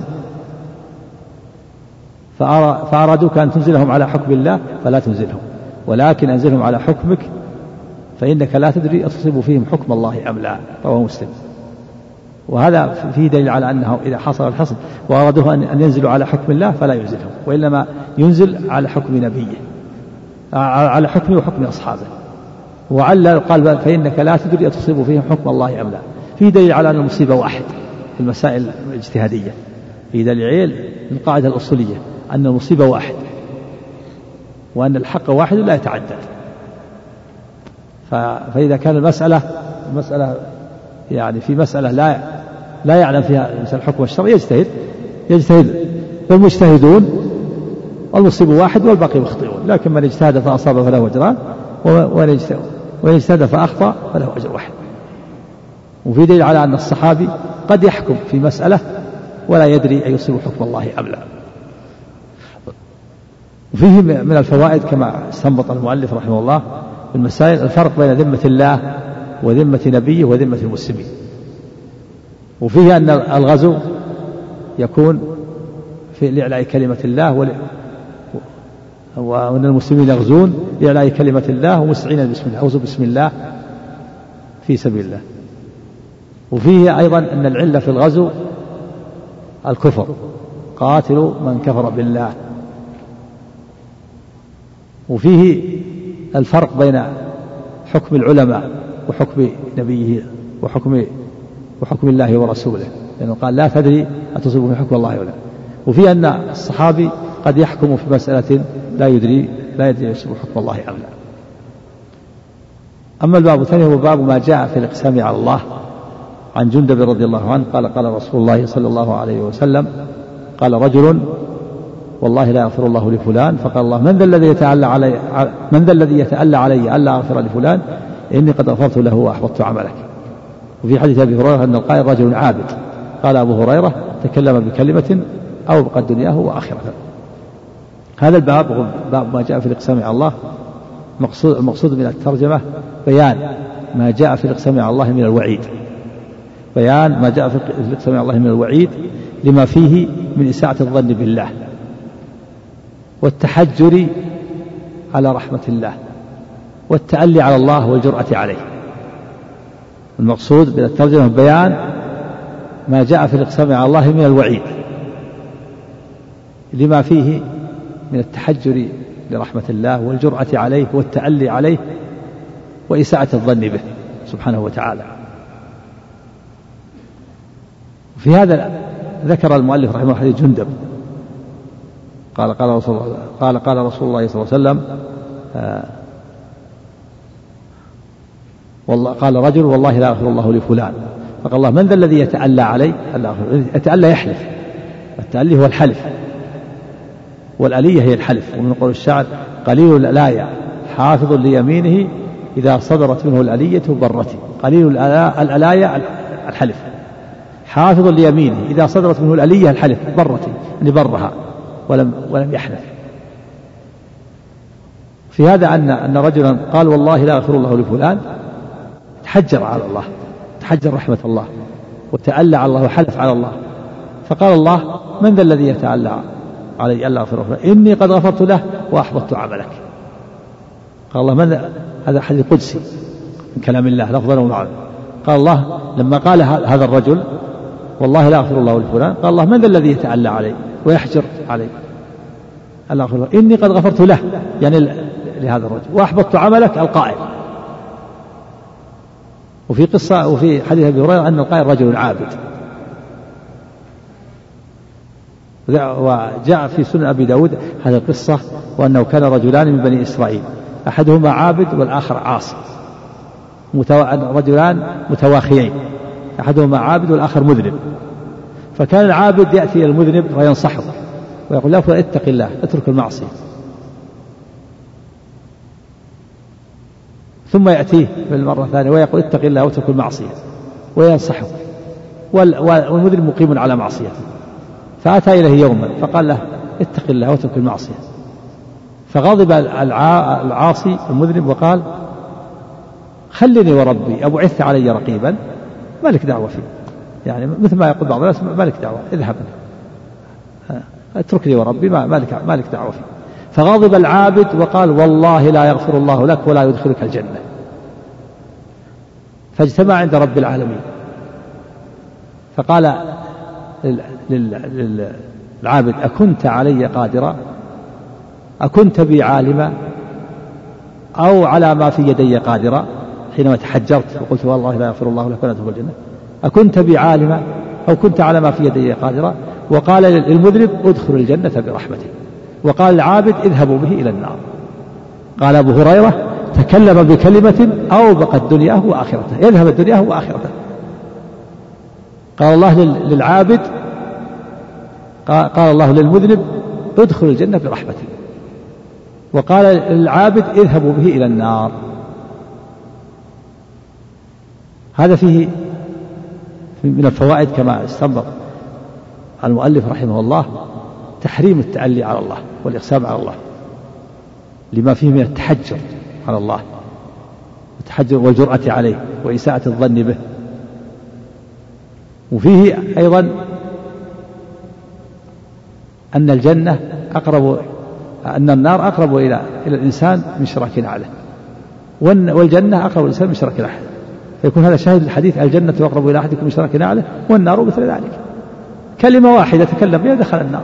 إذا قريبها النار ليست بعيدة. والجنة بعيدة. ما بينه وبين الإنسان إلا أن يقال فلان مات. إذا مات على التوحيد نقلت روحه إلى الجنة.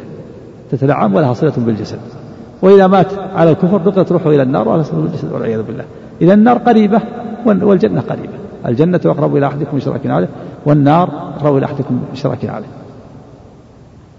في وفي من الفوائد أن الرجل يتكلم بالكلمة يهوي بها في النار أبعد من بين المشرق والمغرب. هذا من فوائد استنبطها هذا شاهد الحديث. إن الرجل يتكلم بالكلمة من سخط الله لا يلقي بها بالا يهوي بها في النار أبعد مما بين المشرق والمغرب. وفي اللفظ الآخر إن الرجل يتكلم بالكلمة لا يظن أن تبلغ ما بلغت يكتب الله بها عليه سخطه إلى يوم يلقاه. نعوذ بالله. وفيه في حديث معاذ أن النبي صلى الله عليه وسلم قال له امسك عليك لسانك كف عليك هذا. فقال معاذ يا رسول الله وإنا لمؤاخذون بما نتكلم به فقال عليه الصلاة والسلام ثكلتك أمك يا معاذ وهل يكب الناس في النار على وجوههم؟ أو قال على مناخرهم إلا حصائد ألسنتهم وقال عمر بن عبد العزيز رحمه الله ما أحق بطول سجن من لسان. ما أحق بطول سجن من لسان. يعني اللسان هو أحق أحق من يسجن ينبغي يعني يسجن ولا يتكلم يخزن. جعل الله بينك حواجز الآن. عندك الشفتين والأسنان كلها تمنع من الكلام واللسان بعد ذلك فينبغي أن يسجن اللسان ما أحق بطول السجن من اللسان واللسان والكلام له ثلاثة أحوال الحالة الأولى ما تبينت فيه مصلحته هذا يتكلم فيه الإنسان والثاني ما تبينت مضرته هذا يمسك والثالث ما لم يتبين فيه مصلحته ولا مضرته فهذا مخير. ولهذا قال عمر بن عبد العزيز ما أحق بطول السجن من اللسان فالمؤلف يقول رحمه الله هذا الحديث فيه شاهد لحديث أن الرجل يتكلم بالكلمة من سخط الله لا يظن أن تبلغ ما بلغت يهوي بها في النار أبعد مما بين المشرق والمغرب. لأن هذا الرجل العابد قال قال والله لا يغفر الله لك ولا يدخلك الجنة فدخل النار بهذه الكلمة. دخل النار بهذه الكلمة لماذا؟ لأنه تحجر على الله. وتألى عليه وتجرأ على الله ومنع هذا الشخص رحمة الله وليس له ذلك. هذا ليس لك. هذا إلى الله. كيف تتحجر رحمة الله؟ كيف تحلف على الله أنه لا يغفر لفلان؟ كيف تتجرأ على الله عز وجل؟ ولهذا صارت هذه الكلمة أوبقت دنياه. قال أبو هريرة تكلم بكلمة. ما هي هذه الكلمة؟ قوله والله لا يغفر الله لك ولا يدخلك الجنة. وفيه إطلاق الكلمة على على الجمل. الجمل تسمى كلمة وقد تسمى الخطبة كلها كلمة يقول فلان ألقى كلمة وهي خطبة كلمات كثيرة. الكلمة تطلق على الكلام كما قال الملك والقول عام تطلق الكلمة على الكلام كما قال في المالك في ألفيته قال أبو هريرة تكلم بكلمة أوبقت دنياه وآخرته يذهب دنياه وآخرته وهي قوله والله لا يغفر الله لك ولا يدخلك الجنة. فالواجب الحذر فلفة اللسان وهذا الإقسام على الله هذا والتحجر على الله فيه إساءة الظن بالله أساء الظن بربه أساء الظن بالله وظن أنه أن الله لا يغفر لهذا العاصي ولا يرحمه ولا يدخله الجنة. وفي من الفوائد استنبطه المؤلف قوله أن الإنسان قد يدخل النار قد يدخل الجنة بسبب هو من أكره الأمور إليه. من أكره الأمور إليه. فهذا العاصي دخل الجنة بسبب أن هذا دعاه وهو يكره هذا هو يكره. لما دعاه قال اترك المعصية وكذا. يكره هذا فلما قال له والله لا أغفر الله لك صار دخل الجنة بسبب هو يكرهه بسبب أنه دعاه. لما نصحه يكره النصيحة لكن صارت هذه النصيحة سبب في دخول الجنة حيث أنها أنها حملت هذا العابد على أن يتحجر ويقسم على الله. فصار دخل الجنة بسبب هو من أكثر الأمور إليه. فالإقسام على الله من إساءة الظن بالله. وهو غير الإقسام على الله الذي هو من باب الإحسان الظن بالله. هناك يقسم على الله من باب الإحسان الظن بالله. مثل قوله عليه الصلاة والسلام رب أشعث أغبر. مدفوع بالأبواب وفي لفظ ذو طمرين لو أقسم على الله لأبره. ومن ذلك رحمك الله. من ذلك أن سعد بن وقاص وكان مستجاب الدعوة وكان يقسم على الله. فإذا التقت الصفوف وقابلوا الكفار قالوا لا يا سعد أقسم على ربك أن ينصرنا على أعدائنا. فيقسم على الله فينصرون وهو الذي هزم الفرس والروم. فهذا من باب الإحسان الظن بالله. ومن ذلك قصة الربيع أخت أنس بن نضر أنها كسرت ثنية جارية ثنية امرأة متعمدة كسرت ثنيتها فرفع أهلها الجارية الحكم إلى النبي صلى الله عليه وسلم. فأمر النبي صلى الله عليه وسلم بأن يقتص من الربيع وتكسر ثنيتها قصاصا. فجاء أنس بن فقال يا رسول أتكسر ثنية الربيع؟ فقال النبي صلى الله عليه وسلم يا أنس كتاب الله قصاص. فقال يا رسول الله والله لا تكسر ثنيتها. فقال النبي صلى الله عليه وسلم يا أنس كتاب الله قصاص. فقال يا رسول الله لا تكسر ثنيتها. ف فالله سبحانه وتعالى لين قلوب أهل الجارية فعفوا. فعفوا وأخذوا الدية. فقال النبي صلى الله عليه وسلم إن من عباد الله من لو أقسم على الله لأبره فهذا القسم من باب حسن الظن بالله لا من باب التحجر والتألي على الله. الأول فيه إساءة الظن بالله الممنوع الإقسام على الله فيه إساءة الظن بالله يقول والله لا يغفر الله لك ولا يدخل الجنة أساء الظن بالله أساء الظن بالله وتحجر على الله رحمته. أما هذا من باب إحسان الظن بالله. والمؤمن مأمور بحسن الظن بالله. الأول من باب إساءة الظن بالله وهذا من باب إحسان الظن بالله. والإحسان الظن بالله ما فيه منع لرحمة الله ولا تحجر. ما في تحجر ولا منع ولا جرأة على الله. وإنما هو من باب إحسان الظن بالله. ولهذا قال النبي صلى الله عليه وسلم في الحديث الصحيح رب أشعث أغبر مدفوع بالأبواب وفي لفظ ذو طبرين لو أقسم على الله لأبره. يعني ما له مكانة في المجتمع أشعث شعث شعره. لا لا يدهن ولا يكده ولا يسرح الشعر. أغبر. يعني ليس ثيابه ليست نظيفة لفقره مدفوع بالأبواب. ما ما يؤبى له وليس له مكانة في المجتمع لكن له مكانة عند الله بسبب عمل الصالح. لو أقسم على الله لا بره وهذه حالة. عند الناس لا قيمة له لكن له قيمة عند الله. يعني لو أقسم على الله لا بر الله قسمه لكرامته على الله ولمنزلته عنده بسبب عمله الصالح وإخلاصه وتوحيده وصدقه مع الله واستقامته على أمر الله ووقوفه عند حدود الله. فلهذا لو أقسم على الله لا بره ومن ذلك قصة أنس لما أقسم على الله لا تقسم ثنية الربيع فأبر الله قسمه فعفى أهلها. جعل الله في قلوبهم أن يعفوا ففرق بين الإقسام على الله التعلي عليه والتحجر وإساءة الظن به والإقسام على الله من باب حسن الظن بالله في أمر ليس فيه تحجر ولا ولا جرأة على الله. ولكن مع ذلك ينبغي للإنسان أن يتعنى حتى ولو كان يرى هذا أنه أهل لذلك فلا ينبغي أن يتسرع في مسألة الإقسام على الله من باب أن يقسم على الله في أمر من الأمور إلا بعد التأمل والتروي و والتأكد حتى لا تزل به القدم. نعم وفق الله سم.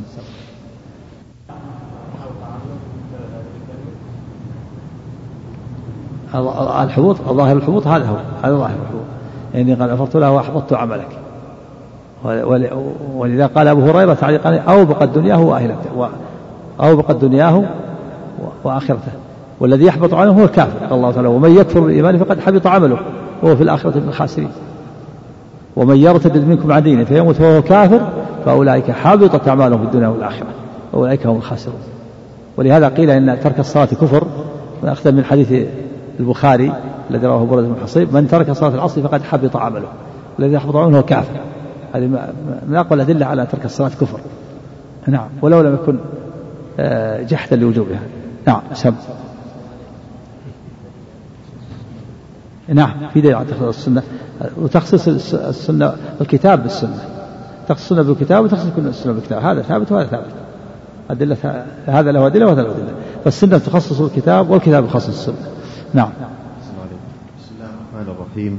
الحمد لله رب العالمين وصلى الله وسلم وبارك على نبينا محمد إن شاء الله وعلى صحبه. الكتاب الآن بقي عليه الآن ثلاثة ونحن نكمل الكتاب إن شاء الله. فيكون آه، الأسبوع القادم يكون بابين إن شاء الله يوم الأربعاء. والباب الأخير يوم الخميس. وننتهي من الكتاب إن شاء الله. تحفظون يوم الأربعاء إن شاء الله بابين. والخميس الباب الأخير. لأنه يكشف الخميس الثاني؟ في الدر- ال- الدروس في أسبوعين غير الأسبوع هذا إن شاء الله.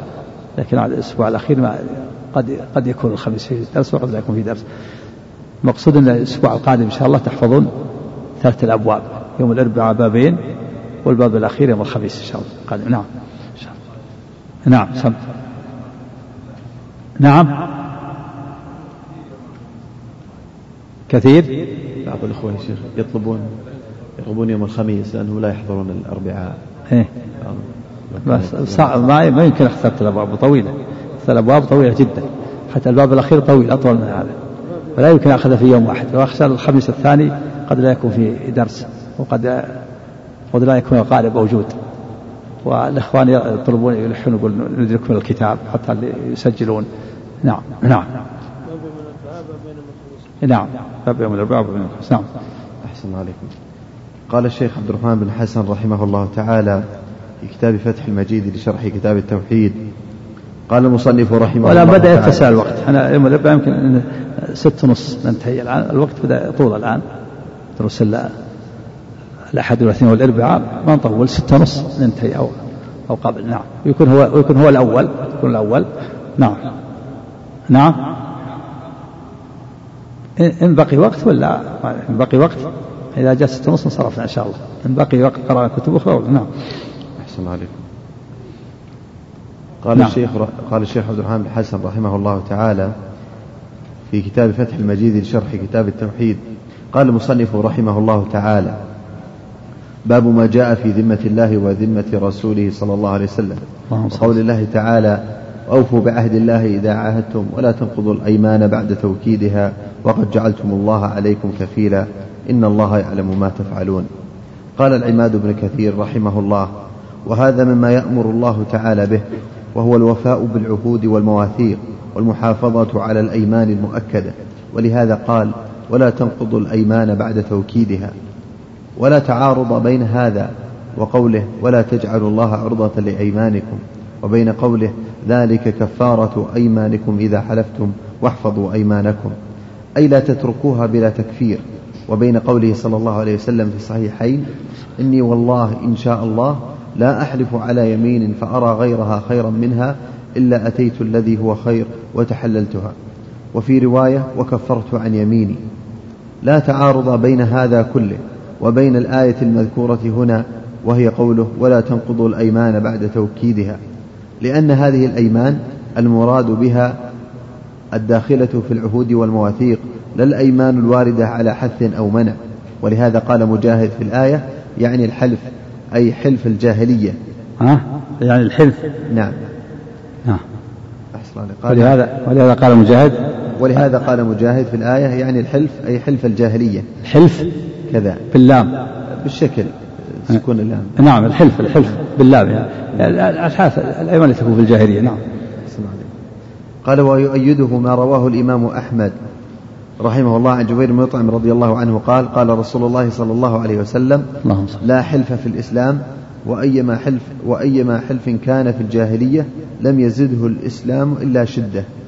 وكذا رواه مسلم. ومعناه أن الإسلام لا يحتاج معه إلى الحلف الذي كان أهل الجاهلية يفعلونه. فإن في التمسك بالإسلام حماية وكفاية عما كانوا فيه وقوله إن الله يعلم ما تفعلون تهديد ووعيد لمن نقض الأيمان بعد توكيدها قال المصنف رحمه الله تعالى وعن بريدة وعن بريدة رضي الله عنه قال كان رسول الله صلى الله عليه وسلم. إذا أمر أميرا على جيش أو سرية أوصاه في خاصة أوصاه في خاصته بتقوى الله ومن معه من المسلمين خيرا فقال اغزوا بسم الله في سبيل الله قاتلوا من كفر بالله أغزوا ولا تغلوا ولا تغدروا ولا تمثلوا ولا تقتلوا وليدا. وإذا لقيت عدوك من المشركين فادعهم إلى ثلاث خصال أو خلال فأيتهن ما أجابوك فاقبل منهم وكف عنهم. ادعهم قال ثم ادعهم إلى الإسلام. نعم ثم في صحيح مسلم ثم. في سنة أبي داود ساقط ثم. إسقاطها أحسن والصوب نعم. أحسن قال ثم ادعهم إلى الإسلام فإن أجابوك فاقبل منهم. ثم ادعهم إلى التحول من دارهم إلى دار المهاجرين. وأخبرهم وأخبرهم إنهم إن فعلوا ذلك فلهم ما للمهاجرين. وأخبرهم أنهم نعم. بالكسر.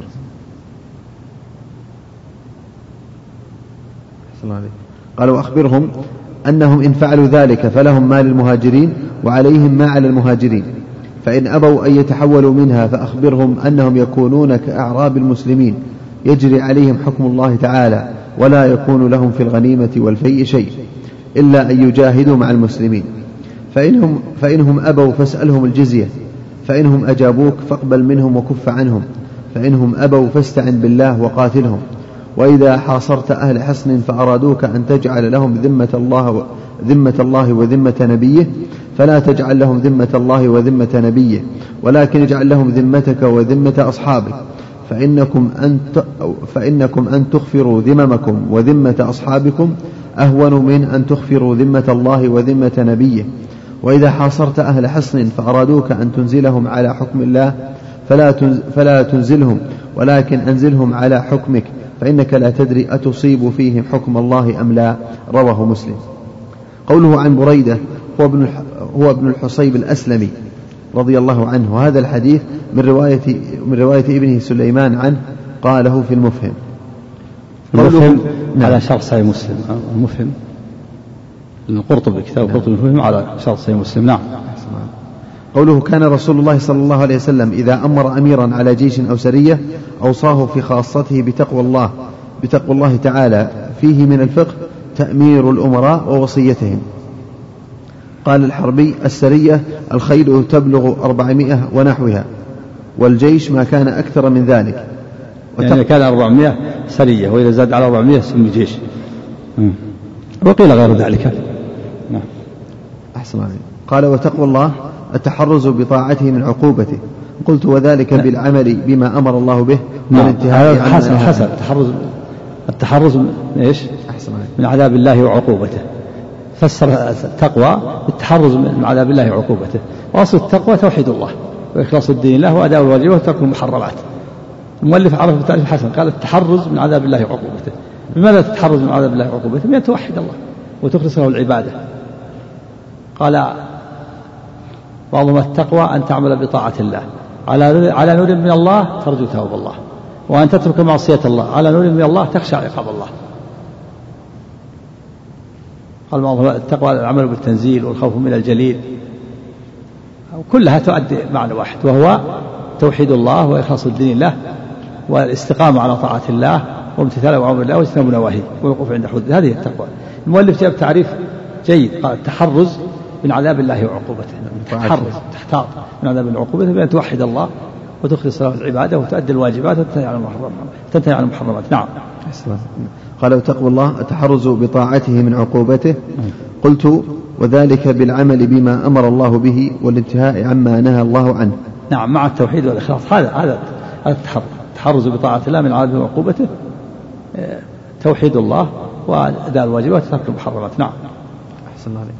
قوله ومن معه من المسلمين خيرا أي وصاه بمن معه منهم أن يفعل معهم خيرا من الرفق بهم والإحسان إليهم وخفض الجناح لهم. وترك التعاظم عليهم. قوله اغزوا بسم الله. إيش؟ أحسن عليك. قوله ومن معه من المسلمين خيرا. إيه. أي ووصاه بمن معه منهم. ان يفعل معهم خيرا. من الرفق بهم والإحسان إليهم وخفض الجناح لهم وترك التعاظم عليهم. الرفق بهم وخفض الجناح وترك التعاظم عليهم. يعني إيه، لا يتعاظم ولا يتكبر عليهم ويرفق بهم ينصح لهم. ما ينصح لنفسه يحيطهم بنصحه ويرد عنهم ما ما يضرهم. نعم كل هذا من السلام نعم. أحسن عليك. قوله اغزوا بسم الله أي اشرعوا في فعل الغزو. مستعينين بالله مخلصين له. قلت أي أي أي اشرعوا. نعم صحيح. قال أيشرع في فعل الغزو. نعم. مستعينين بالله مخلصين له. نعم. قلت فتكون الباء في بسم الله هنا للاستعانة والتوكل على الله. نعم. غزو بسم الله المستعين بالله متوكلين عليه مخلصين له يقول في سبيل الله في سبيل الله يعني لا كلمة الله. لا لغرض آخر لا قتال للدنيا ولا ولا للرياء ولا لأي مقصد آخر بل في سبيل الله لإعلاء كلمة الله. نعم. غزو مستعين بالله متوكلين عليه لإعلاء كلمة الله. نعم. قوله قاتلوا من كفر بالله. هذا العموم يشمل جميع أهل الكفر المحاربين وغيرهم. وقد خص وقد خصص منهم من له عهد من له عهد والرهبان والنسوان. نعم هذا لا يقاتلون. اللي بينه وبينه عهد يبقى على عهده. والرهبان لا يقاتلون والنسوان والصبيان والشيخ الفاني وغيرهم هذا خصصوا في الأحاديث. نعم. أحسن قوله المحاربين وغيرهم. إيه هذا على أصل محارب وغير المحارب يعني بينه وبينه عهد. هذا في الأصل. لكن جاءت النصوص وخصصت أخرجت المعاهدين وأخرجت نعم. هذا الحديث عام. قاتل وكفر بالله. من له عهد كفر بالله. والصبيان كفر بالله والنساء يشملهم هذا. لكن جاءت النصوص الأخرى وأخرجت نعم. أحسن عليك. قال وقد خصص يعني هذا عام. خصص. التخصيص هو إخراج بعض أفراد العام. يعني يأتي نص ويخرج بعض أفراد العام. فالعام قال من كفر بالله. يشمل النساء يشمل الصبيان يشمل الرهبان. يشمل آه، أهل الذمة. جاءت النصوص الأخرى وأخرجت أهل الذمة وأخرجت النساء وأخرجت ولا ببقى إلا المحاربين. نعم. لا ما يجوز. إذا قاتلوا يقتلون أو شاركوا في الحرب يقتلون أو كان لهم رأي وتأثير. مثل الشيخ الفاني اللي يأثر يدبر الحروب. ها فهذا ها؟ من هذا قتل قتلوا الصبيان؟ من هم كفار الكف... الكفار؟ إيه لا لا نقابلهم بالمثل. إحنا ما نقتل الصبيان ولو نعم. أحسن عليك. قال وقد خصص منهم من له عهد والرهبان والنسوان ومن لم يبلغ الحلم. نعم. وقد قال متصلا به لا تقتلوا وليدا. وإنما نهى عن قتل الرهبان والنسوان لأنه لا يكون منهم قتال غالبا. فإن كان منهم قتال أو تدبير قتلوا. قلت وكذلك الذراري والأولاد. نعم. كذلك حتى الصبيان إذا من شارك كان صبي ونشيط وصار يشارك يقتل نعم. قوله ولا تغلوا ولا تغدروا ولا تمثلوا. الغلول الأخذ من الغنيمة من غير قسمتها والغدر نقض العهد والتمثيل هنا التشويه بالقتيل كقطع أنفه وأذنه والعبث به. ولا خلاف في تحريم الغلول والغدر وفي كراهة, وفي كراهة المثلة والأقرب المثلة كراهة التحريم أيضا. الكراهة كراهة التحريم لأن الله أصل التحريم إلا بصارف نعم. يعني إذا قتل الكافر ما يشق بطنه يقطع أنفه وأذنه وأصابعه. هذا التمثيل. فرجه وخصتيه هذا تمثيل.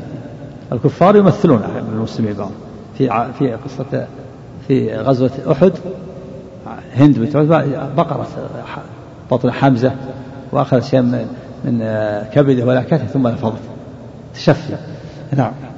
ولذا قال أبو قال آه، أبو سفيان لما أنت ستجدون, ستجدون, ستجدون مثله. لم أمر بها ولم تسعني. تجدون مثل بأموتكم ما أمرت به ولكن ما سعتني يعني أنا ما ما قلت لهم مثلوا ما أمرتهم يمثلون ولا وأيضا ما ما نبي نستعمله. يعني على الحيل هم مثلوا وأنا جايز لي يعني يعني لا بأس. يعني هي الآن رأى أنه لا بأس بها وإن كان ما ما أمر بها. لا أمر ولا سعته. نعم. هذا الدليل على الكفار يمثلون. نعم.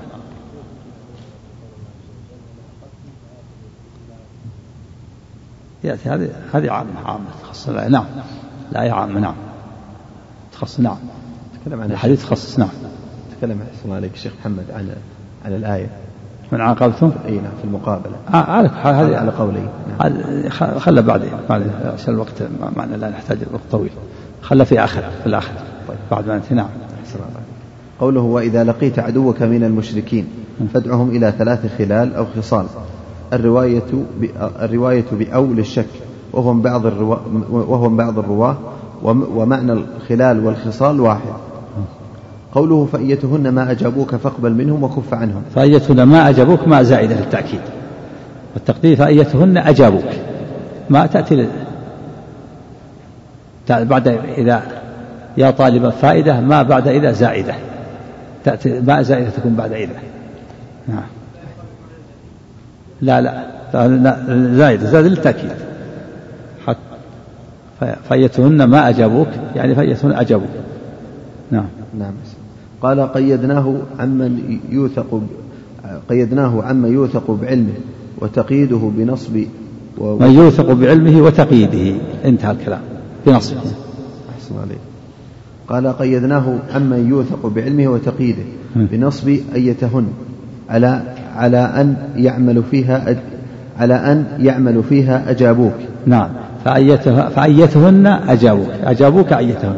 جعل أيتهن منصوبة. والنصب لها الفعل المتأخر بعدها. أيتهن أجابوك أيتهن. أيتهن أجابوك نعم. قال على قال على أن يعمل فيها أجابوك لا على إسقاط حرف الجر. لا على لا على إسقاط حرف الجر. إيه يعني بعضهم يقول منصوب خف التقدير فبأيتهن أجابوك ف... فهي منصوبة على نزع الخافض قال بعضهم. والصواب أنها منصوبة بالفعل المتأخر.